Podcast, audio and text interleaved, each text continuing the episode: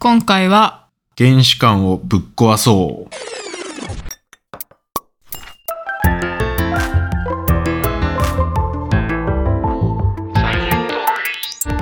レンです。エマです。サイエントークは研究者と OL が科学をエンタメっぽく語るポッドキャスト番組です。この世界って何でできてますか、この世界ですかなんかこのさ、質問さ、うん、なんか3回目ぐらいの気がす ?3 る。回目ぐら い。毎回原子とかさ、言ってる気がする。そう。まあ原始とか習うじゃないですか。はいはい。こう簡単に言ってるけど、とんでもない歴史が詰まってるんですよ。はい。原始には。うんそんな当たり前な原子を、うん。うん。一回原始的な世界観をうん。ぶっ壊してみようっていう回です。おう今回は。なんかブルーロックみたいなね。うん。うん。ぶっ壊すだけ。ぶっ壊すだけぶ。っ壊すだけぶっ壊してうん、続くみたいな感じになっちゃうかもしれないけど。続く。うん、はい。で、ちょっと企画考えてきました。はい。久しぶりに。題して、元素原子クイズ。元素原子クイズえ原子はどっちの方あの原始的な原子の方それともなんか原子の原子あの子供の方それとも始まるの方あ、子供の方。あ元素う原ん子ずっと子供の方の話してる。あアトムの方。アトムの方ねうん。で、これはね、うんそんなね、みんなアトムの常識に染まってしまった現代人のうん固定概念をぶち壊すべく、はい昔の人の見えていた世界観を学ぶためのクイズです。はい例えばタレスとかはうん万物の根源は水だって言っていろんな起源が水だと思ってたああはいはいみたいな感じで原子知らなかった時代ねうんみんな何かからあらゆるものできてたよねって考えてたうんでいろんな説があるんですけど次の3つの説のうちはい本当か嘘かを当ててほしいんです、えそれはうん、今の科学的にってことそれとも昔の人が考えてたことうんうんとして合ってるか、間違ってるかってことまあ、存在した説かうんああはいはい存在しなかった説か、あオッケーオッケーはいまあ今は答え分かってるじゃん原子っていうものがあるよっていう、あそういうことそうね原子がなかった世界の人の気持ちになって考えてください、オッケどれなら納得できるかなみたいなーうん1番物は全て愛と憎しみという力でうん愛は結合させる力うん憎しみは分離させるという力でおうそれらが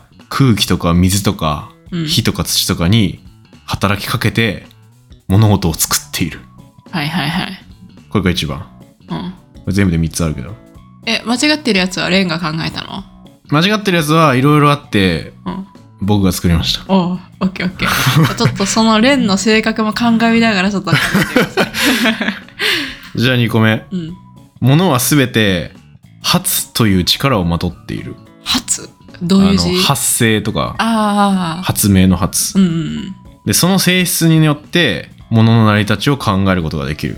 うんこれは強化、変化、具現化、放出、操作とかいろんな種類があってうんこれが組み合わさって物の性質が決まる。例えば水が流れるっていうのはうん強化っていう力をまとっていておうそれが原動力になって動いてる。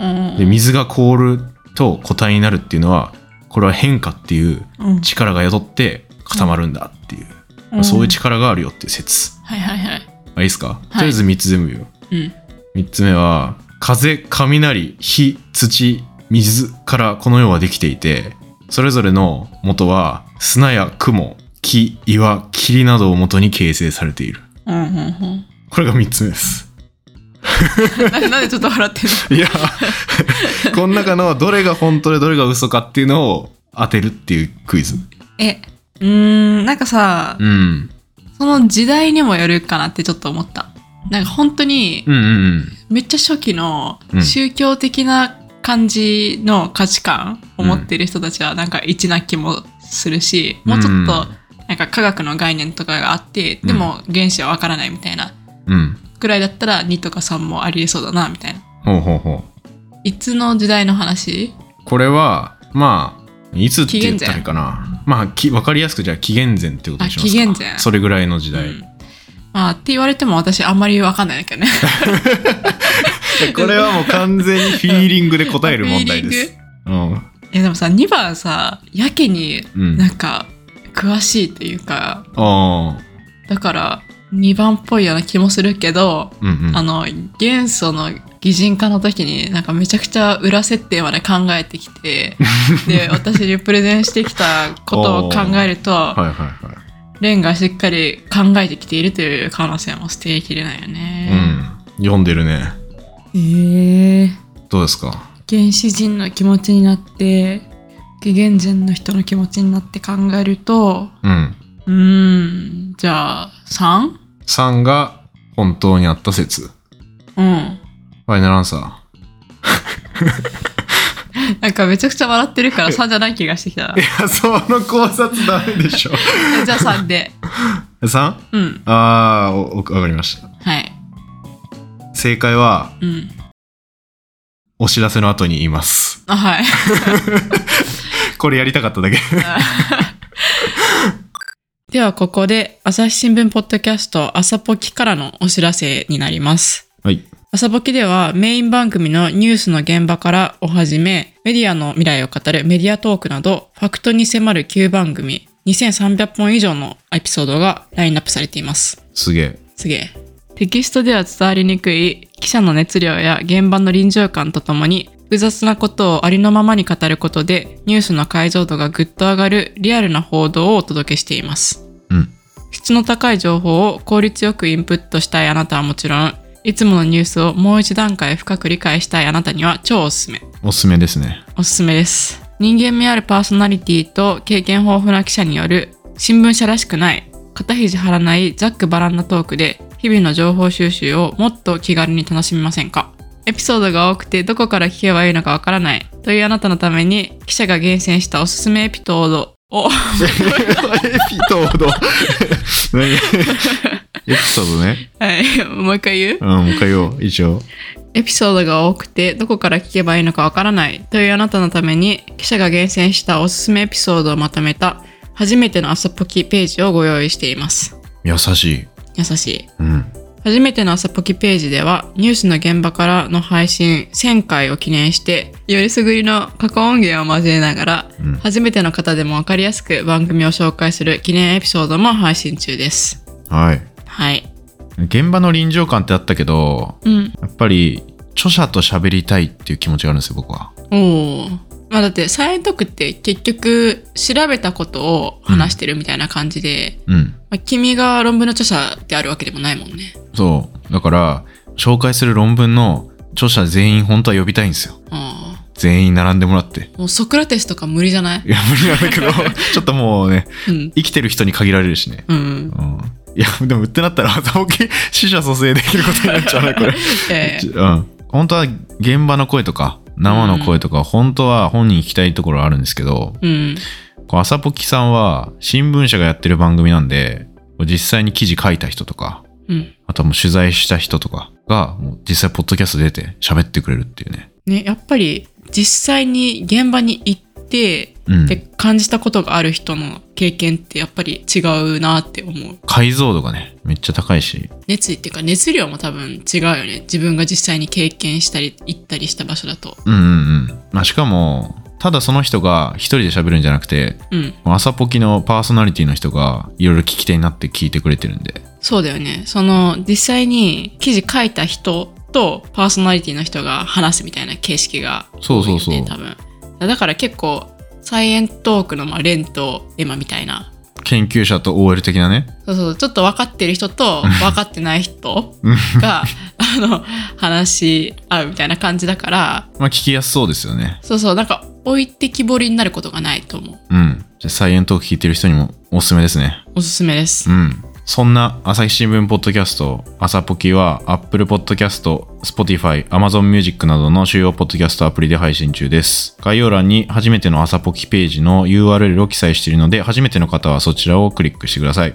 また、ニュースをもっと深く理解したいあなたは、ニュースの現場からをフォローして、1000回記念エピソードを聞いてみてください。私もこれ聞きたい。以上、朝日新聞ポッドキャスト、朝ポキのご紹介でした。朝日新聞さん、スポンサーありがとうございます。ありがとうございます。はい。はい。じゃあ正解発表します。はい。復習すると、1が愛と憎しみ説、はい。 2が初という力説、はい。 3が風、雷、火、土、水説。はい。エマさんは3番が本当だと答えました。はい。 3番は、嘘です。あいやもうね、レン君の顔から分かったけど な。もうなんかいやこ3れ倍行った後にもうめっちゃニヤニヤニヤニヤして。顔考察やめてもらっていいですかいや笑っちゃうんだよねこれどうしても、ういん。やこれねうん。一応じゃあ1か2かどっちかどっちかは本当でどっちかは嘘です12もえ、じゃあ2かな。 2が 本当うん。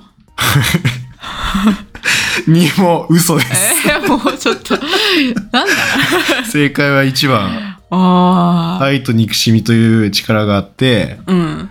空気や水火土などにそれらの力が働いてうん、ものが形成されてるっていうのがこれはエンペドクレスさんっていう人が実際にした4元素説なんですね。え、四元素愛と憎しみだけじゃなくてあ4元素は空気水火土の方ああ、はいはい。でそれに加わる力として愛とか憎しみが憎しみとか争いとかも読むけどあくっついたり分離するみたいな。まあでもなんか、ある意味正しいよね。なんか、電気的にさ、引き合うものもあればさ、引き合わないものとかもあんじゃん。うんななんんかかだって電気的にっても全然違う気がするけどこれでも火なんとかかうん、なんだろう、こう、くっつき合うっていうのと離れるみたいな。あそうねそういうところでは一緒じゃない確かに確かにそれはありますね、うんだからこの4元素説とかはまあうんいろいろ信じてた人は結構いたみたいで、うん。これ2番と3番に関してはこう聞いてる人でちょっとニヤニヤしてた人いるかもしれない、はいはい。聞いたことあるなみたいなあ、そうなのそうう、ん。 2番のこの「発」という力がある、うん。これは「ハンターハンター」っていう漫画にある あ、そう。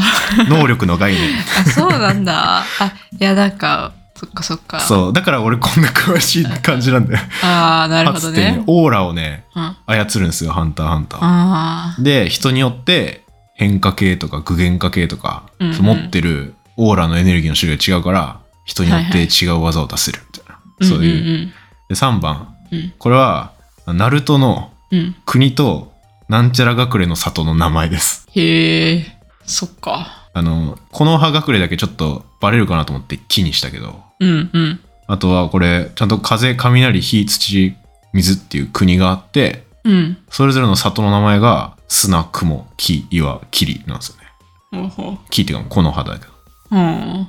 あこれなんかちょっと元素っぽいなと思ってうん、になん入れてみかましたさもしかしたらさう、んあ現代人の私からしたら、うんもう元素っていう固定概念概念みたいなうんうんがあるからうんだからそれに近い2とか3を選んじゃったのかもしれない。確かにね現代的かもしれないね、うんこういうのいやでもこれ漫画にこういう要素あるのはおもろいなと思ってうん入れてみたんですけど、でもさ1番でうん4元素があってからのうん愛と憎しみの力があるって、その4元素の方も言ってもらってたらうんもしかしたら1選んでたかもしれない。いやそう、うん俺はそれを選ばれそうだなと思ってあえて4元素は目立たないように後ろに入れたっていうああ後ろに入れてたんだ気づかなかった。そうそっか。そう4元素説ちょっと知ってるかなってちょっと思ってうん知らなかった。ああ知らなかったうん。これ後でちょっと説明出てきますけどはい。みたいな感じでね、こう原子とか元素みたいな、今教科書で僕らが習ってるうん。考え方を取り除くと、なんか割と何でもありっちゃ何でもありみたいな。うんうん、うん。いろんな説が考えられちゃうんですよね。うんうんうん。なんで、今日はこんな原子とか、あと元素の話です。はい。でそもそもさ、元素と原子、まあよくごっちゃになりがちなんですけど、うん。全然違いますよね。そうですね。どう違うか言えますえー、ざっと、っくなりでんいいだっけ。なんか、原子が、うん。その原子一個一個みたいな。うんうんうんうん。、で、元素はその概念というか、うん。みたいなイメージを持ってる。あ、そうそうそう。そうだっ正解け。うん、あ原子はだからそのものを構成するうん。まあ粒子の構造の名前うん。が原。子。うん。で元素はこの原子の種類のことですね。うんうんうん炭素とか水素とかうん。ナトリウムとか、ああいうのは元素、うんうんうん。その性質を言ってる。で言ったらいや原子は具体的なものみたいな。うん。で元素は割と抽象的なものなの、うんうんうん。性質を意味する。これ多分小学校高中い学や、校私、中学校ぐらいの時に、すごいわかんないなって思った記憶がある。わかりやすいわかりにくいよねこれ。うん。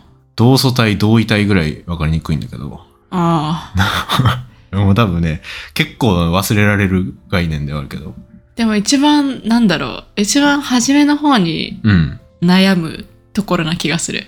ああ、科学でね。そうそうそうそう。あるあるっすよね。先生に聞きに行ったの覚えてるわ。え元素と原子の違いそう、何ですかって。 おおいいね。で、こういう説明してたわあ、してたかもしれない。わかんない。あーでもこれって、元からこういう関係性じゃなかったの、うんうんうん原子と元素。どっちかというと、今はセットみたいな感じだけど、うん。昔は原子 VS 元素だったんですよ。ほうほ対立する概念。う。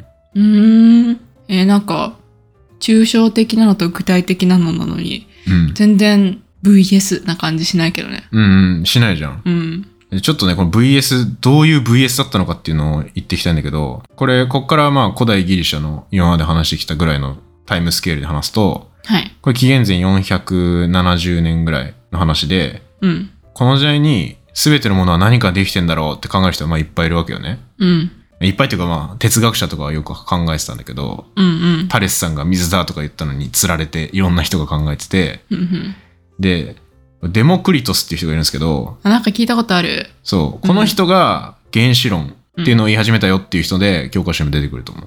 ほうほう。で、この人何言ったかっていうと、この世界の元はもう一粒一粒ちっちゃい無数の粒でできてて、うんうん。で、その一つ一つはもうこれ以上壊れない。うんうんみたいな粒。うん。おうめっちゃ近いね。近いとかそ原子原子論だから、私らの今の原子論とほぼ同じ。う。まあ結構近いじゃん。うんうん。だけど、別に何かを分析してこうやって言ったわけじゃないの。あただ予想しただけみたいな。そう、ただの予想。うんうん。例えばさ、岩とかさ、もう叩いて砕きまくってさ、うんちっちゃい粒にどんどんどんどんなっていくじゃん。うん。だからこういうのにずっと続けてったら、最終的にもう壊れない、なんか構成要素があるんじゃないかってうんうんで予想したのね。うんうん。これは別に科学的な分析に基づくものじゃないから、厳密には今の原子とはちょっと違う。うん。まあ、哲学的な原子みたいな。そうそうそう。で、これギリシャ語で壊れないものっていう意味。うん。これがアトムなんですね。ほうほうほう。これが今のアトムまで繋がってんだけど、で逆に、それ以外に何もないっていう場所を、ケノスっていう名前を付けたな。空虚。うんうん。どんなにやなんかやっても壊れない粒と、それ以外の空間。うん。この2種類で世の中全部できてるよねって。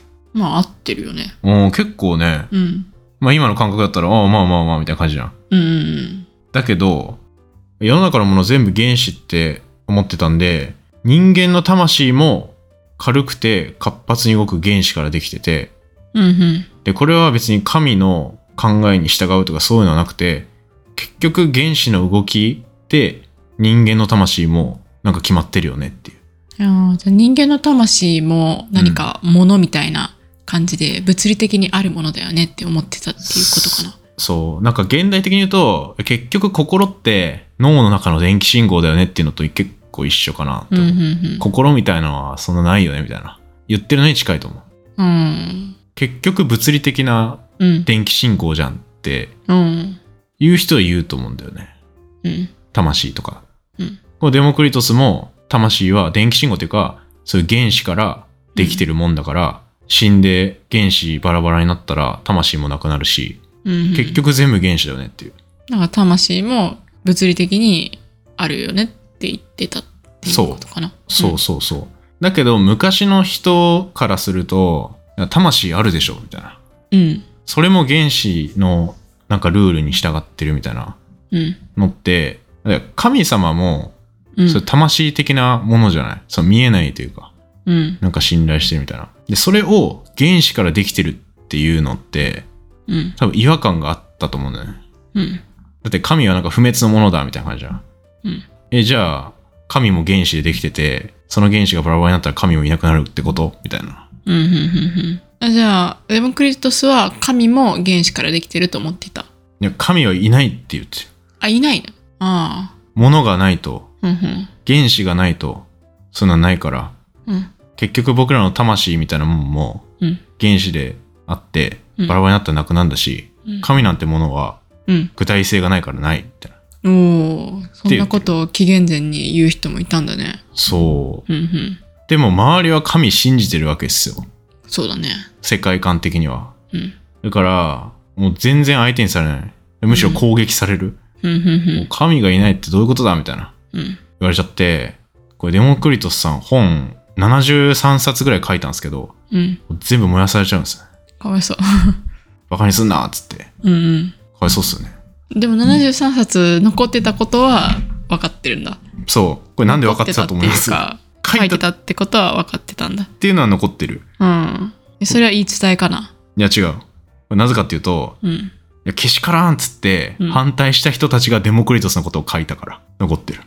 ああ、逆に。なるほどね。うんうんあいつはこんな原子、この世界は原子でできてるみたいなのを言ってたけど、いやそんなの違くて、みたいな文章があるよ。うん。おーで、自分の論を書いてんだけど、うんそういう形でデモクリトスの考えが残ってる。ああ。その中に、やつはもう73冊もこの原子炉について語ってて、みたいな。そうそうそうそうそう。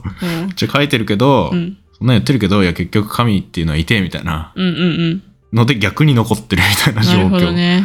うん。で、だけど、その、燃やされる前とかにも、うん。そのデモクリトスの言ってることわかるわみたいなので信信仰してたうん。人とかもいるんだけど、エピクロスっていう人とか、うんまあ、そういう人たちも、まあ、結構原子っぽい世界でこの世を動いてて、結局死ぬってことは僕たちの体とか魂を作ってる原子もバラバラになるってことだみたいな。っうんていうことだから、なんつうの、やっぱり物があるからうん。うん。僕らの魂あるよねっていう。うんうんうん。結構俺これ現代っぽい感じなんかなって現代っぽいね。うん。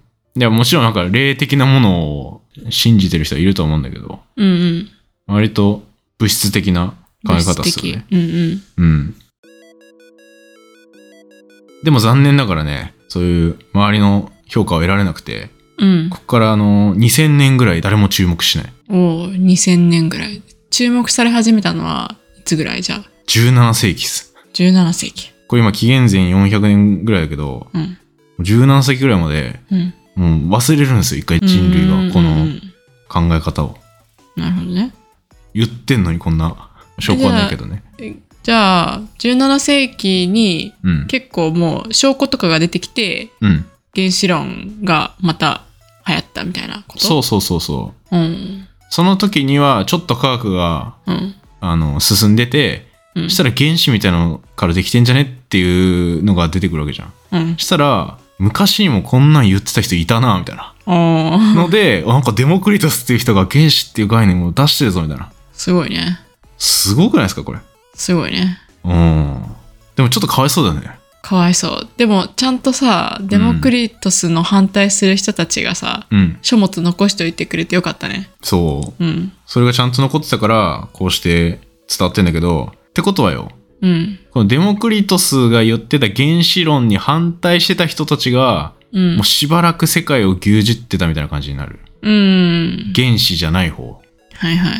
これ元素なんです。あ、元素なんだ。これでバーサス構造ができる。対立構造。うーん。うん。今だからこそデモクリトスすげーってなんだけど、うんう。もうん当時の人たちは、いやいや、そんな壊れない粒とか、うん。ないから、みたいな。うん。これアリストテレスも言ってるもん。いや、岩なんていくらでも砕けるじゃん、みたいな。うん。言ってうる。ん。で全然ね原子論ってこの時はもう受け入れられなくてうん。でこっから元素っていうものが世の中のものを作ってるっていう人たちが出てくる、うん。でこれタレスとかはそうなんだけどこれ水だっていうのもさうん。粒だっていうんじゃなくて水っていう要素があってうん。それ。れがいろんな性質を持ってるからこの世のものいろんなものあるよねっていうこれって元素的なんですよ難しいな。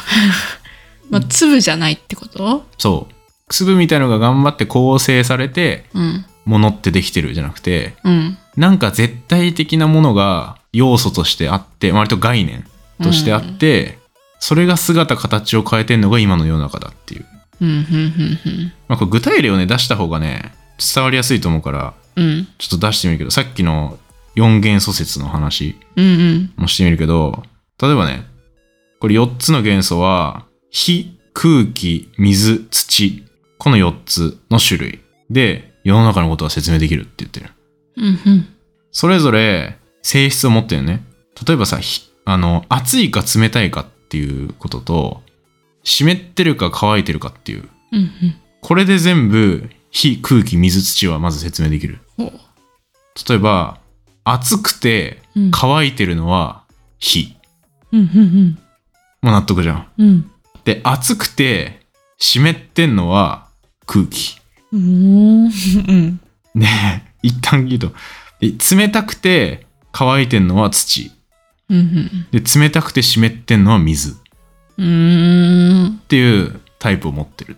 うん。うん。うん。これ納得、ちょっと納得する例が、例えば鍋に水入れて火で温めるとするじゃん。うん。したら、火の熱いっていうのと、うん。水の湿ってるっていうのがうん合体して空気になる。うん蒸発してうん。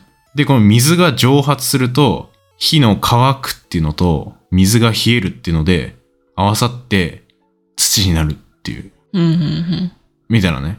この4つの要素を使って、いろんなものを説明してくる。うん。なんか説明できそうだね。ちょっとぽいじゃん。ぽいね。うん。なんか全く原子とか知らなかったら、あ、そうかもって思うかも。そうそうそうそう。うん。これ結構すごくて、なんだろうな。まあでも本当は水蒸発したら土になるわけじゃないんだけどさ。そうだよね。とかさ、別にさ、土もさ、うん。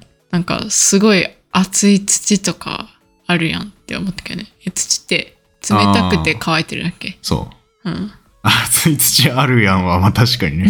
水もさ、熱い水あるやんみたいな。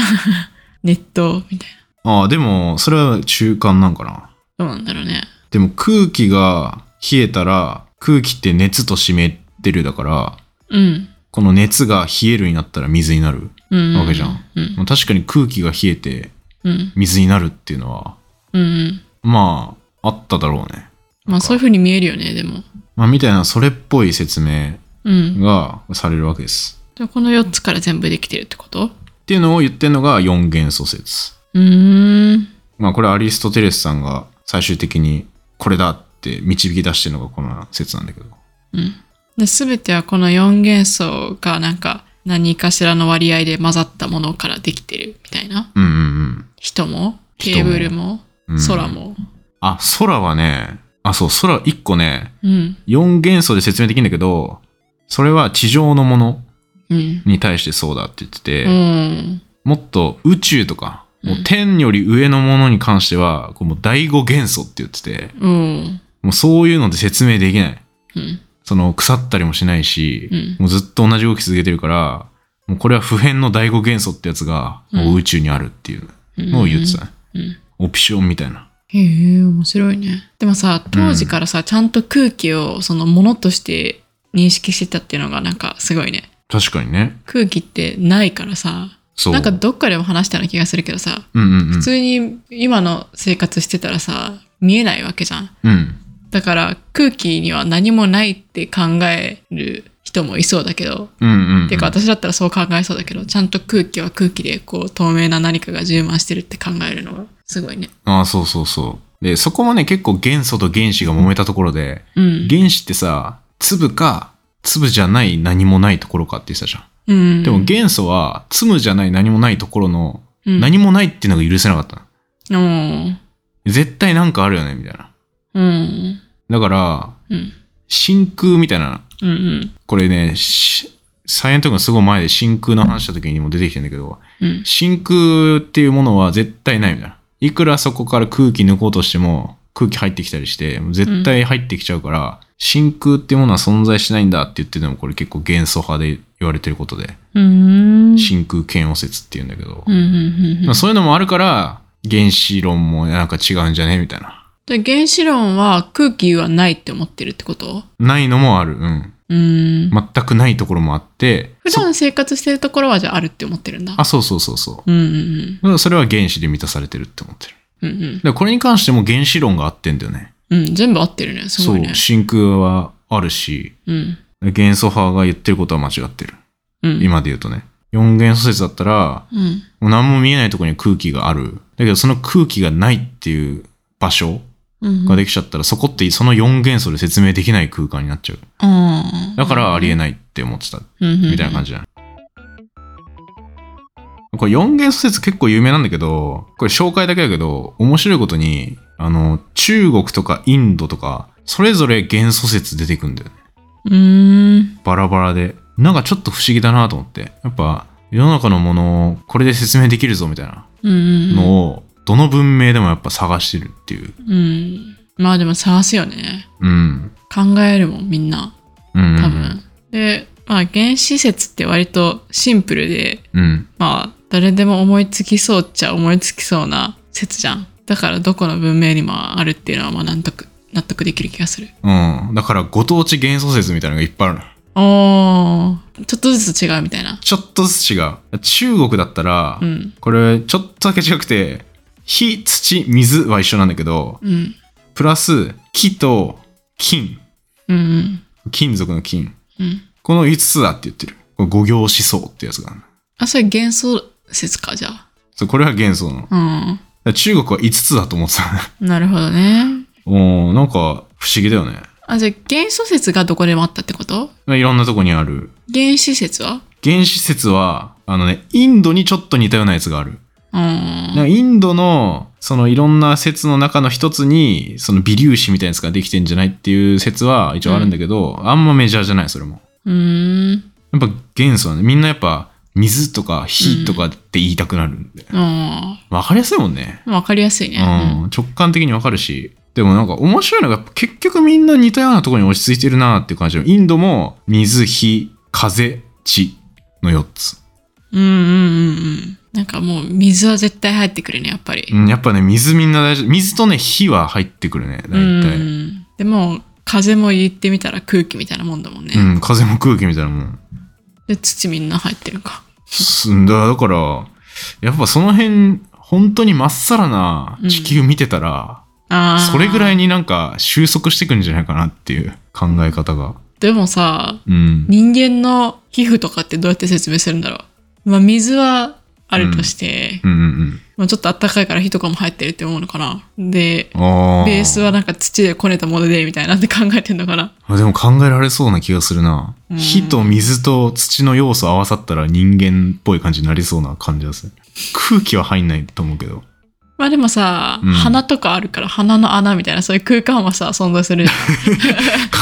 そこは空気みたいな鼻の鼻の中の風通る穴みたいなってこ とそうそうそうそれで人間説明するみたいないやそんなんないけどありそうだななんか なんかありそうだなそういううの、んうん、でであとはだからもうこれを言ってうんいかに多くの人がこれ納得するかどうかの勝負みたいなあだってこれ昔の人だったらさ、うんなんかこれで説明できないこととかあるんじゃないのっていう人いたと思うんだよね、ーうんだけどそういう人もみんな納得してあ確かにこの4つで全部説明できるわってなったから広まったりするわけでまあそうだよねうんいやどうなんだろうでもさ宗教とかってさうん絶対無理やみたいなこと聖書に書いてたりするんじゃんなんか水の上をなんか歩いたみたいなそういうのもみんな信じちゃったりしてるから、うんそういう感じでもうこれはこうなんだみたいな風に言ったらうんあ、そういうものなんですねっていうふうに、ある程度みんな信じちゃうものなのかな。あーなんかし信仰とか神とかそういうのだったら、うん確認しようがないからうん信じるってなると思うんだけど、世の中のさあー現象とかさ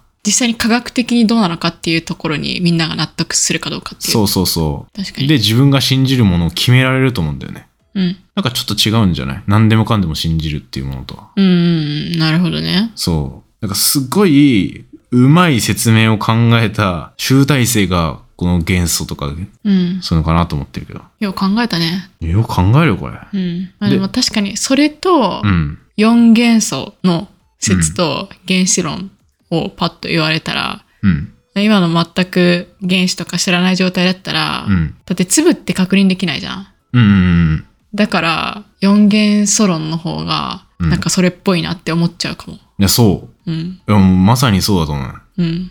どっち信じるって言われたら、なんか元素っぽい感じがする。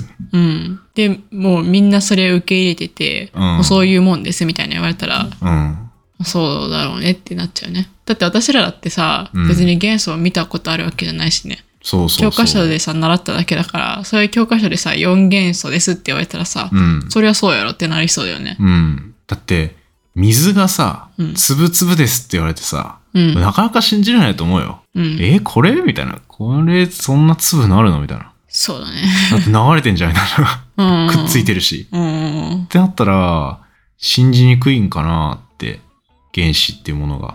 うん。岩とかならまだわかるけど。確かにね。あと空気とかさ、うん。え、これ、ここにもじゃあ原子いっぱいあるってことみたいな。見えないからわからんけど、みたいな。っうんうんうんうん。ていうよりかは、いや、空気っていうものも、うん世の中を作ってる一個なんだっつったら、ああ、確かに空気あるしな、みたいな。 確かにね。信じやすいよね。うん。すんなり。うまい説明ですよ、これ。うん。ただね、これちょっと困ったことが大きいんだけど、うん。原子は物質だから、パッて何かに変わったりしないわけじゃない。うんまあ、今もそうだけど。うん。元素っていろいろ変わるっていう考え方だから、さっきも水がさ、ありえないけど、火を加えたら土になるとか、うん。うん。うんしたけど、っていう考え方って、適当な金属をうんなんかやったら金にできんじゃねえかとか、うん。うんうん。思う人が出てくるの。はいはい。幻想的な考え方ってね。うん。これだから錬金術がこれで始まるんですよ。うん。うん。だって、何かしら力加えたら性質違うものにできるってことでしょ。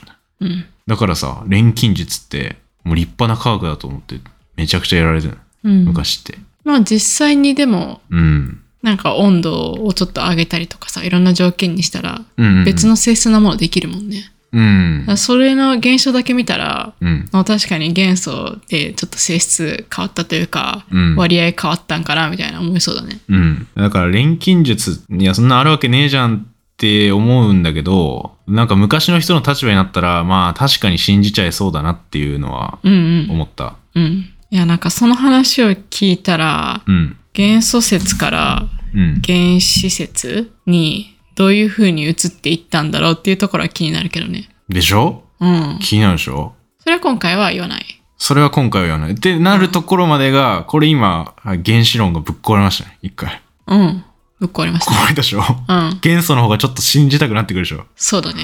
古代人の気持ちになったら。そうん。う。こ今回の目的達成されました、これ。ああ、そうですか。いや正直、こっから元素の世の中から原子の考え方に人類が気づく っていうのに、うん。もう2000年ぐらいかかるわけなんで、はいはい。こんなね、ポッドキャストの1エピソードでポロって言ってね、うん。喋っても言えるんだけど、うん。暗記項目としてね、いや、原子は物質で、こうこうこういうもので、みたいな、うん電子があってとか、うん言えるけど、それってただの暗記になっちゃうから、至るまでどういうことが起きたのかっていうのは、結構面白いことかなってうん。思うんですよね。すいません、なんかぶっ壊すだけぶっ壊して、このエピソードで答えが出てこないっていう、あれなんだけど。まあでもさ、うん17世紀のぐらいになったら、また科学史で、そこに追いついたら、また話すよね。するするする、もちろん。うだかんそれでいいんじゃないゆっくり。らこれで言いたかったのは、もともと科学のなんか下地になるようななんか考え方とか、昔の人はこういう風に世界見えてたみたいなうん。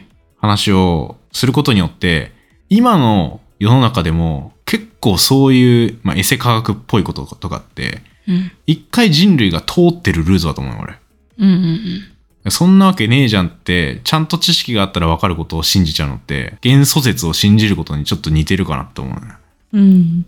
それに思ったけど、うん。いや私全然あの宇宙のこととかさ知らないけどだからうん勝手に、あのどれぐらい宇宙の研究が進んでるかとか知らずに言うけど、うん、う宇ん。宙のことってさ全然わかんないことばっかりじゃん。まだね。うん。うん、でダークマターとかさなんかうんいろんな次元があるとかさ、うんうん。言ってるけどさ、うん。もしかしたらもうすごい後の時代の人から見たら今の元素論的に映るのかもしれないね。ああ、また本当はちょっと違ったみたいな。そうそうそうあこんなことが一般として受け入れられてたんだみたいな。うーん。でも、違うよねみたいな。うん。多分今わからない状況でいろんな仮説が立ってて、うん。で、どうだろうって考えてる最中なのかなって思うんだけど、うんいや知らんけど。いや、でも、そういう理論がいっぱいさ、うん今までの歴史でポンポン出てくるわけじゃん。本当はもっとこういうのじゃない、違うんじゃないっていううん。のが、本当に科学の初期にいっぱい乱立してたと思うんだ。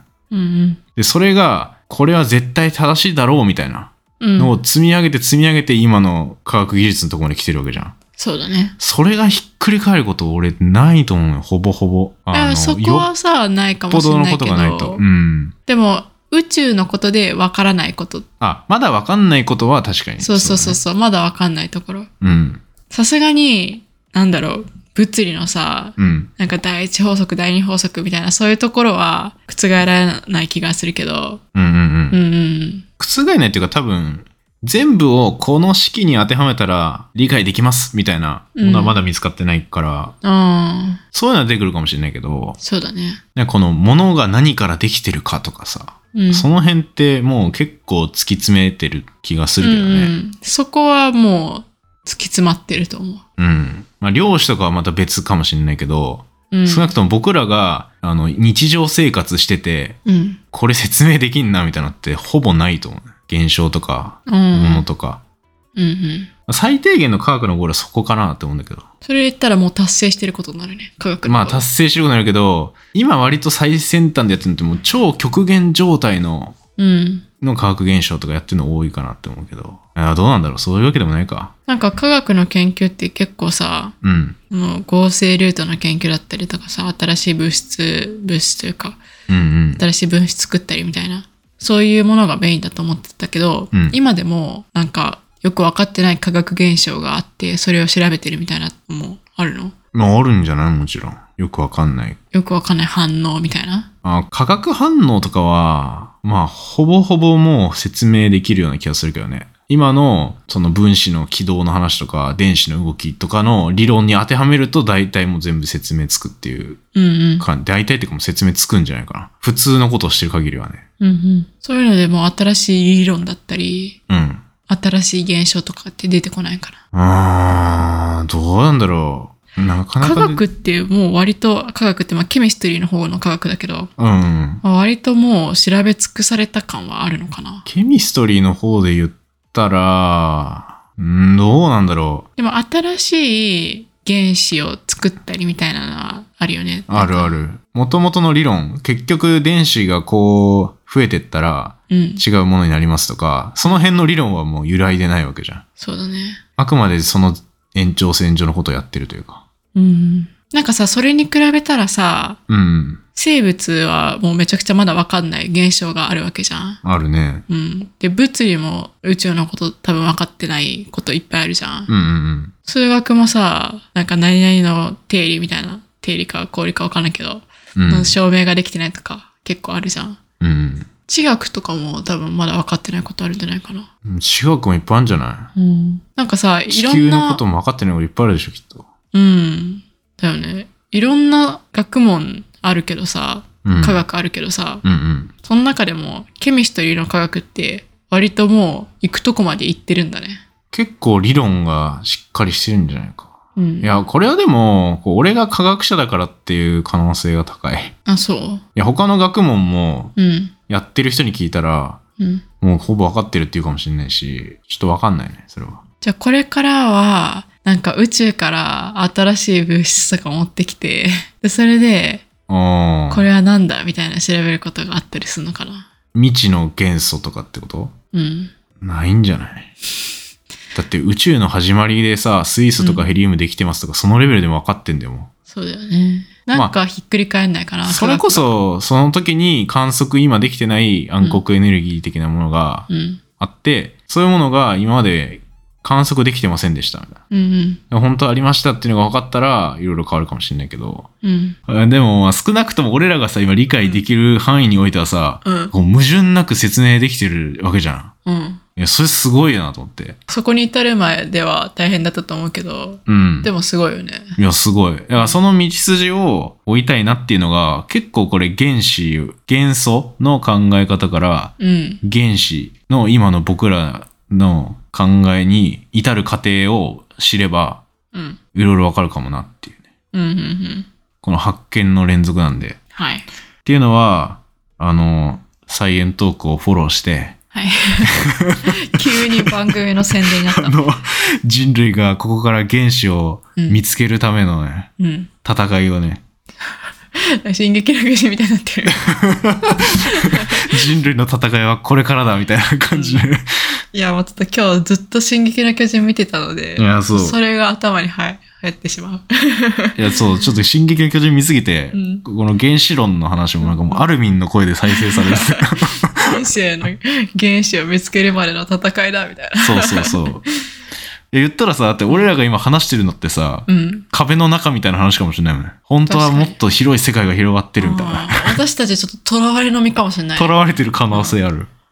原子という見方でしかものを見れてないけど、もしかしたら壁の外に何か広がってるかもしれない。そうそうそう。いうんやもっと、それ、だから素粒子とかをもっと理解してたら、うんその人たちはもうちょっとね、うん。あの、ウォールマリアのちょっと外側ぐらいまで見えてるかもし れないけどいやだからさなんかケミストリーにおいて何か新しいさ、巨人がさ壁ぶっ壊しに来てくれたらいいのにそしたら 今今私たちはあの壁の中を捉えてたってことに気づいて新しい研究が始まるわけだなるほどね、うん俺らが壁の中にとらわれてるうん屈辱を忘れてしまってるっていあうそう可能忘性れてる忘れてるかもしんないねうん、うだかんら言ったら今うん元素うんアリストテレスだとか言って元素の話してるのは壁構築前なんですよ多分壁がないまっさらな世界にうんなんとななく人集まってるみたいな、くうん特に理論ないけどみたいうんなこっから科学でそのウォールシーナとかを作っていくの多分、うんでどんどんどんどんそれ積み重なってうん守りは強くなるけど うん突発的に 崩壊したらうんいやもう これやっぱ違うみたいな そうだね2000年かけてますからねでも人間これにうん今の科学説明するのに、いやでもケミストリーの科学はもうなんかあんまりひっくり返らなさそうだなあんまりねいや硬い気がするうんそれこそ宇宙から持って帰ってきたものとかにさうん結局今小惑星から持って帰ってくるものってさ、ん全部解析したらもう分かるからさ、うんうん隕石に入ってる原子とか元素とかでこれだとかさ、うんうん結局まあ分かってるし宇宙のいろんなとこ見ても、うんそれに当てはまんない謎のものだみたいなうんまあ暗黒物質って総称されてるものぐらいじゃん。えなんかその、まあ、物質的にはうんだからなんか科学でもう説明できそうだなみたいなうん。気にはなってるけど、物次理。元とかああ、時間とそういかう系ね。あそう時空とかさああ、確かに。それまだ理解ができてないとこかもしれないね。うん面白いね。生物はどんな感じだいや、生物もだってさ、生物なんてわからないことだらけだよねわかんないことだけだしさ、結局生物の始まりがわかんないっていう、大きな問いがさ、この科学史でも話したけど、うん、結局わからんっていう。うん、私たちは記憶を消されてるのかもしれないね記憶を消さ れて、 まあちょっと「進撃の巨人」にこよっれて大るん丈ですけ夫どネタバレにならないネタバレになる可能性 ダあるメダメうんまあいろいろあって、俺らが思い込んでるだけ説。あそうそうそう人間は最初から人間だったかもしれないみたいな。い や、これちょっと宗教っぽいぞ。 でも俺らはね、教科書とかいろいろこれまで調べてきた論文とかをさ、信じて積み重ねてるわけだからね。うんうん。少なくともそれはし知りたいって感じうんするな。はい。そんな感じですかはいはい。ってことで、次回古代ギリシャ最終回なんですけど、うん固定概念がぶち壊れたところにアリストテレスの話をしてあだからみんなすごい人だって思ってんだみたいなのをうん知ってもらうっていうこの前座の回でしたね今はい回はい、じゃあ次回楽しみにしときますはい、うんちょっと原子の話はもっと先ですけど出てくるのね、うんぜひ聞いてくださいはいまたフォローしてくださいめっちゃ頼むねうんフォローしてくださいはいありがとうございましたありがとうございました「進撃の巨人」みんな見てたらいいなね